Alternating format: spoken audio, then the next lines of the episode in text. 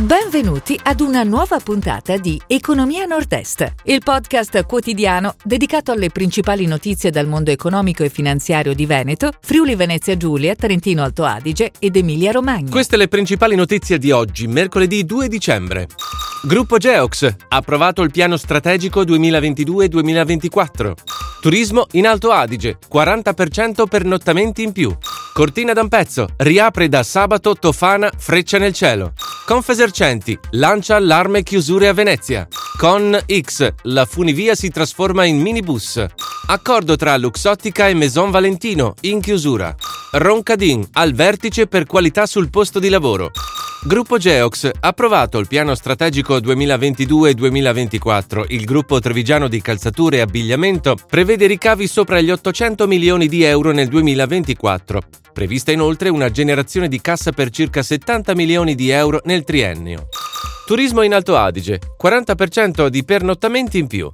Nel corso dell'estate i flussi turistici verso la provincia si sono rafforzati. Tra maggio e ottobre si sono registrati 5,9 milioni di pernottamenti in più rispetto allo stesso periodo del 2020. Cortina d'Ampezzo. Riapre da sabato Tofana Freccia nel Cielo. Riparte la stagione invernale nel comprensorio Tofana Freccia nel Cielo a Cortina d'Ampezzo. Da sabato 4 dicembre gli impianti inaugurano la stagione sciistica con acquisto online dello ski pass, sanificazione dei locali e rifugi dell'area. Confesercenti lancia l'allarme chiusure a Venezia. Nel 2021 è quintuplicato in laguna il numero degli esercizi che hanno abbassato le saracinesche a causa di un effetto logoramento dopo acqua granda e Covid. Le chiusure accertate sono 790 e almeno 472 sono da attribuire agli effetti del Covid.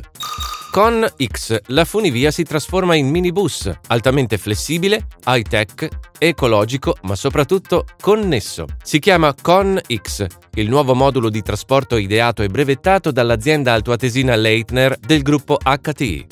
Accordo tra Luxottica e Maison Valentino in chiusura. La società dell'occhialeria e il brand hanno annunciato la conclusione al 30 giugno 2022 dell'accordo di licenza per il design, la produzione e la distribuzione.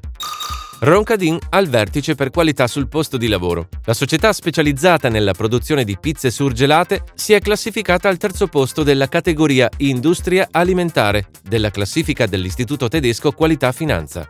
Si chiude così la puntata odierna di Economia Nord-Est, il podcast quotidiano dedicato alle principali notizie dal mondo economico e finanziario di Veneto, Friuli Venezia Giulia, Trentino Alto Adige ed Emilia Romagna. Appuntamento a domani!